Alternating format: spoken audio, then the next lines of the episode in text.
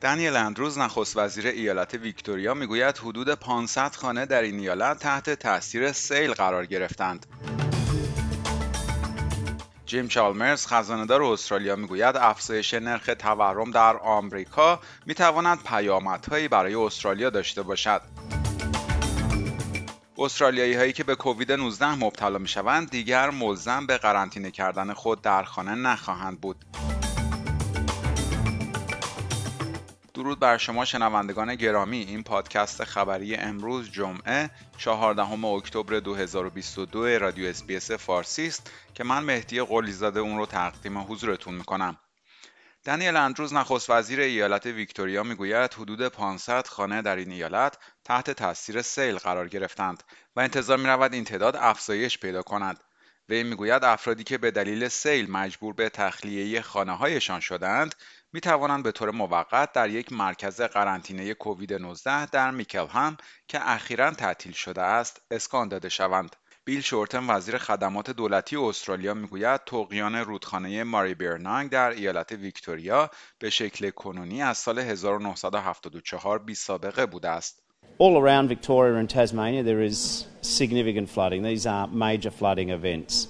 Sadly, records are being broken which haven't been seen since the 70s in the case of my home area of the Maribyrnong River.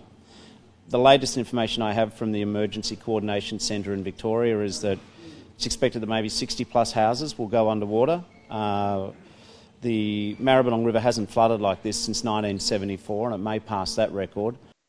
جیم چالمرز خزاندار استرالیا میگوید افزایش نرخ تورم در آمریکا به بالاترین حد خود در چهل سال گذشته نگران کننده است و میتواند پیامدهایی برای استرالیا داشته باشد.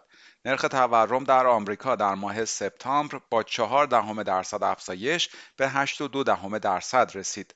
آقای چالمرز که برای شرکت در نشست وزرای دارایی گروه 20 در واشنگتن است اعلام کرد افزایش شدید نرخ تورم در کشورهای مختلف تأثیری بزرگ روی اقتصاد جهان خواهد داشت.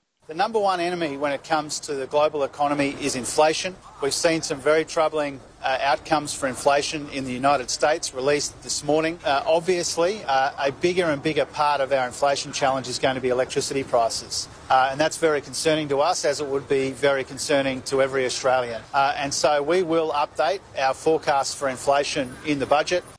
و خبر پایانی پادکست خبری امروز استرالیایی هایی که به کووید 19 مبتلا می شوند دیگر ملزم به قرنطینه کردن خود در خانه نخواهند بود چرا که این الزام از امروز لغو می شود گیری کووید 19 تا کنون باعث مرگ بیش از 15 هزار استرالیایی شده است ولی مقررات مربوط به قرنطینه در حال تغییر است. انجمن پزشکی استرالیا می‌گوید امیدوار است در صورت افزایش ناگهانی موارد ابتلا به کووید 19 دولت دوباره الزامات مربوط به قرنطینه را به اجرا بگذارد.